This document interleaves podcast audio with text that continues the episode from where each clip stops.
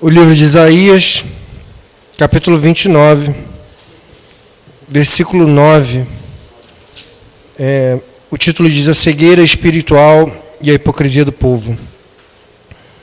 Estatelai-vos e ficai estatelados, cegai-vos e permaneceis cegos, bêbados estão, mas não de vinho, andam cambaleando, mas não de bebida forte, porque o Senhor derramou sobre vós o espírito de profundo sono e fechou os vossos olhos, que são os profetas, e vendou a vossa, a vossa cabeça, que são os videntes.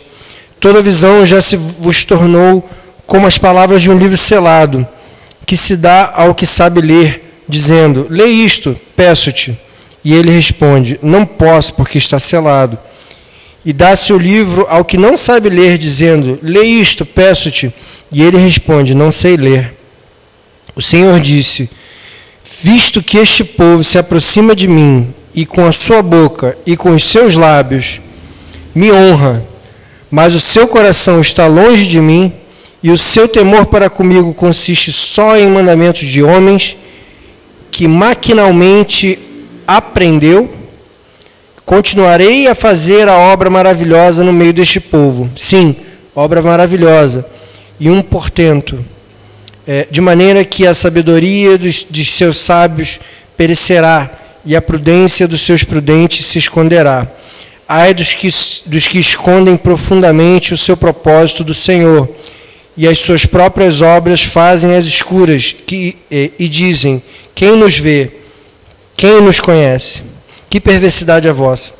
Como se o oleiro fosse igual ao barro e a obra dissesse ao seu artífice: Ele não me fez e a coisa feita dissesse do seu olheiro, ele nada sabe. Só até aqui, irmãos, pode sentar glorificando o Senhor.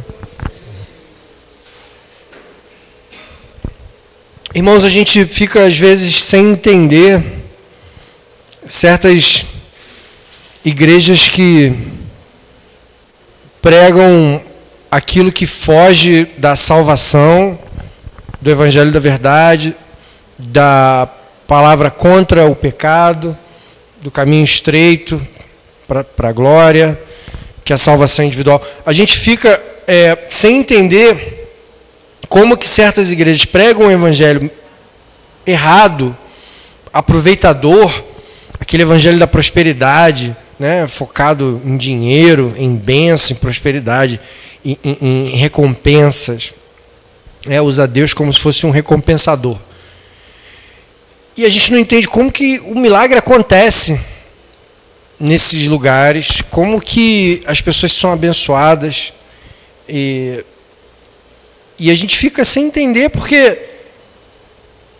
a palavra está sendo deturpada. A gente vê que certas igrejas estão sendo deturpadas. Mas aí, Isaías aqui tem a palavra do Senhor dizendo no capítulo 29 que os, é, ele explica que no versículo, a partir do versículo 10, eu vou fazer em ordens opostas aqui para poder dar um entendimento melhor da palavra. O versículo 10, porque o Senhor derramou sobre vós o espírito de profundo sono. E aí, a partir desse espírito de profundo sono, estatelai, versículo 9, estatelai-vos e ficai estatelados. Ou seja, é, o que é ser estatelado? Você parou, ficou assim, congelou. Né? Fica assim com aquele, aquele ar de surpresa. Fica, se, se congelou, mas fica congelado. Cegai-vos, você, per, você perdeu a visão, perdeu o entendimento. Permaneça assim, cegos. Bêbados estão, mas não de vinho, porque andam cambaleando, mas não de bebida forte. Ou seja, estão estatelados, estão cegos, estão sem entendimento, estão cambaleando por aí. Por quê? Porque o Senhor derramou um sono profundo e fechou os olhos daqueles que são os profetas, é assim no versículo 10. E vendou a cabeça dos videntes. Porque, é, é no versículo 11: toda visão já se tornou como as palavras de um livro selado que se dá ao que sabe ler, dizendo: Lê isto, peço-te. Ele responde: Não posso, porque está selado. Então, toda a visão dentro dessa igreja, onde a partir do versículo 13 é que o Senhor explica, né? O porquê disso está acontecendo. Todas as visões foram fechadas, os olhos foram fechados dos profetas, as cabeças foram vendadas dos videntes, e, e é como se fosse um livro selado, um livro lacrado. Você pega esse livro lacrado e dá na mão de alguém e fala: lê esse livro para mim. Aí a pessoa pega e fala: não, não posso, está lacrado. Tem que abrir, está lacrado, não posso. Tá bom, então não, não, abre não, me dá aqui, me dá esse livro. Aí pega esse livro lacrado e dá na mão de, um, de, um, de uma pessoa que não sabe ler. Tá, toma, me lê esse livro para mim. Ele falou, não, não posso ler. Além de estar lacrado, eu não posso ler. Então, por que tudo isso acontece? No versículo dizendo, no versículo 13, o Senhor disse: Visto que esse povo se aproxima de mim, e com a sua boca e com os seus lábios me honra, mas o seu coração está longe de mim. Então você vai numa igreja que que tem esse evangelho da prosperidade, a palavra é pregada, orações são feitas, louvores são entoados. O povo ele busca com a boca e com os lábios, mas o coração está longe. E a grande culpa, irmãos, do coração dessa igreja estar longe, desses irmãos que frequentam essas igrejas estar longe, é do pregador. Porque ele traz a palavra que endurece ou amolece o coração. Palavra dura amolece o coração. Porque mostra para gente a realidade. Faz com que você veja aquilo que é errado. E você se confrontando com o erro, você se amolece.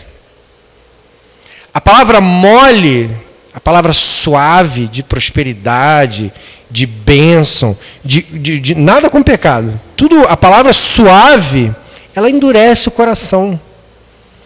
Porque quando a pessoa é confrontada com o pecado, não, eu não faço essas coisas. Eu não tenho isso na minha vida. Não, essa palavra não é para mim. Ela está com o coração endurecido. Então, o que, que adianta a palavra suave na igreja fazer com que os corações sejam afastados de Deus? E aí tem louvor, tem oração, tem busca, tem pregação, mas o coração está longe de mim, diz o Senhor. O seu temor, ainda no versículo 13, o seu temor para comigo consiste só em mandamentos de homens. Ou seja, sabe qual é o medo que essas pessoas têm? Ó, oh, se você não der o seu carro de oferta, você não vai trocar de carro, não. Isso é mandamento de homem. Se você não colocar o seu dinheiro aqui, se você não der o seu dízimo aqui, você vai falir. Isso é palavra de homem. Isso é mandamento de homem. Então, as pessoas elas têm com o coração afastado e o temor delas para com Deus é de mandamento de homem. Elas têm medo que Deus tire o dinheiro delas porque o, o, o pregador disse que se ela não desse o dinheiro, ele ia ficar sem dinheiro.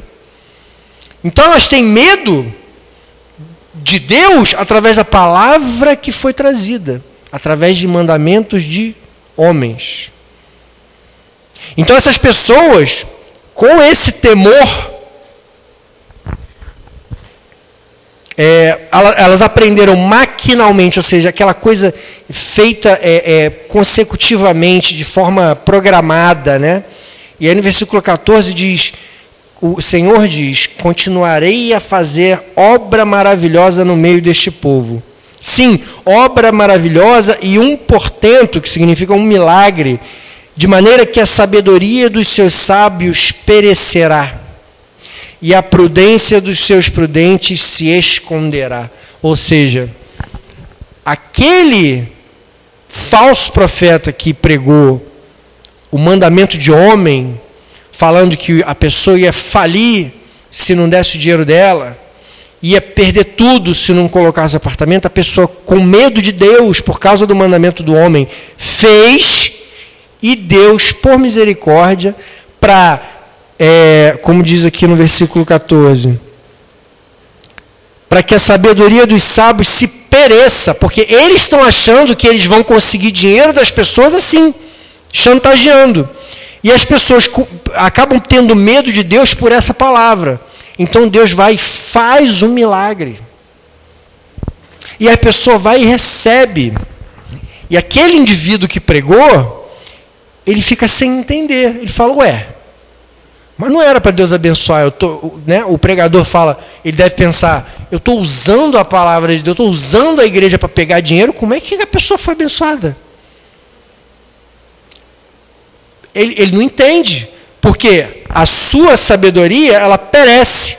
A prudência dos seus prudentes se esconde.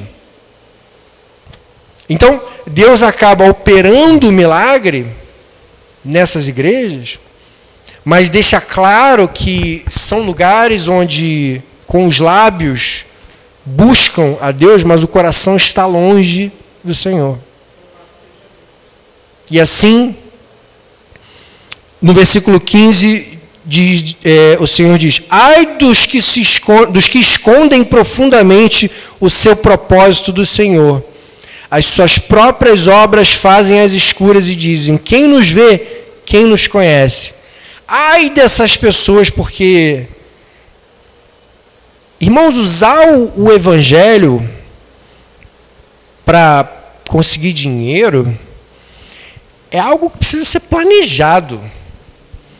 Não é uma coisa que a pessoa não pega a palavra de Deus, prega e sem querer ganha milhões de dinheiro. Não, não é sem querer, não, irmão. É feito na maldade. É planejado. É feito nas, nas escondidas, né? É, como diz aqui. É, é feito às escuras, como diz na palavra aqui no versículo 15. As suas próprias obras fazem às escuras. E dizem: quem nos vê, quem nos conhece? Não, ninguém sabe que isso é feito. Porque a palavra de Deus ela é viva. Então, um pregador que prega a palavra para pregar a verdade, ela sai de uma maneira. E o outro que prega com a, a, a maldade maquinada nos bastidores, ela sai de outra maneira. Então, é uma coisa que foi premeditada, foi programada, foi, foi calculada para ser usada. E o Senhor diz: ai dos que se escondem profundamente o seu propósito do Senhor. As suas próprias obras fazem as escuras e dizem quem nos vê, quem nos conhece. Que perversidade a vossa.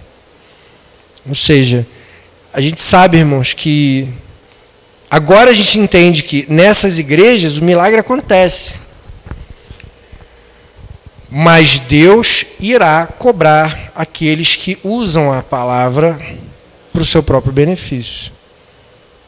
Por isso que nós temos um compromisso muito grande com a verdade, com a palavra de Deus, para a gente pregar sobre o pecado, sobre a salvação. E aqui todos nós temos, todos nós da liderança da igreja temos a nossa fonte de renda. Nenhum real é tirado para nós. Nada. É tudo para as contas da igreja, para os irmãos terem conforto do ar-condicionado, é, é os mantimentos, luz, cadeira, tudo som, tudo está em, em, em perfeitas condições para que a palavra de Deus seja pregada de uma maneira suave, agradável, para que a gente tenha a verdade na nossa vida. Em versículo 16 diz: Que perversidade é a vossa, como se o oleiro fosse igual ao barro, ou seja, como se o escultor fosse igual àquela peça de barro assim que ele vai esculpir não é a mesma coisa. E como se a obra dissesse ao seu artífice: Ele não me fez. Como se um quadro pintado, quadro pronto, se ele pudesse falar, perguntava: quem, quem foi que te fez? Não, não foi, foi ele que pintou você? Não, não foi ele não. Foi ele não. Eu me pintei. Como se a coisa feita dissesse do seu olheiro: Ele nada sabe. Ou seja, é a comparação que o Senhor está fazendo com a criação. o Criador e a criação. Né? Quer dizer, o, o, você vê a perversidade dessas pessoas. Elas acham que Deus, que criou elas, não sabe que elas estão fazendo isso com a palavra de Deus. Eles devem pensar. Porque vamos, vamos, vamos raciocinar um pouquinho. Se eles achassem que Deus está vendo tudo mesmo, como a palavra de Deus diz que Deus é onipresente, onisciente, onipotente, se eles acreditassem você acha que eles iam fazer? Não iam fazer, né? Ia ter um pouco de prudência falar, não, não faz isso aí não. Olha só, a palavra de Deus, você pode tentar arrumar dinheiro com outra maneira, mas na, vai mexer na palavra de Deus aí, a, a, a chinela vai cantar. É melhor não. Eles acham que não, irmão. E é a analogia que o Senhor está fazendo aqui. Como se a coisa feita dissesse do olheiro, ele nada sabe. Não, não, pode fazer isso aí, Deus não está preocupado com isso não. Ele quer que a gente fique rico. Tá, tá que a gente quer que a gente tenha muito dinheiro aqui para a gente poder fazer muita obra. Então, quer dizer, eles acham que, que Deus não está preocupado com isso. Quer dizer, é perversidade dentro deles. E aí, com tudo isso que acontece dentro dessa igreja, a gente volta no versículo 9. É, porque eles estão cegos, bêbados e estatelados, porém não de bebida, mas sim, porque no versículo 10 diz: Porque o Senhor derramou sobre eles um espírito de profundo sono. Ou seja, quanto mais eles maquinam com o evangelho para o seu próprio benefício, menos eles entendem da palavra. Mais profundo é o sono, menor é o entendimento, mais cego eles ficam, menos coisas eles veem. E é uma praticamente uma esfera sem fim, uma espiral sem fim. Mas Deus continua nessa igreja fazendo a obra nesse povo. Obra maravilhosa e milagre, só para deixar eles sem é, credibilidade, para que Deus seja exaltado. Então essa palavra explica, irmãos, muita coisa que a gente vê acontecendo hoje em dia. E a gente sabe, graças a Deus, que a gente tem que buscar uma igreja que pregue a palavra da verdade. As pessoas que ouvem na internet têm que buscar a igreja que prega a palavra da verdade, não essas igrejas de prosperidade. Deus abençoe a igreja em nome de Jesus.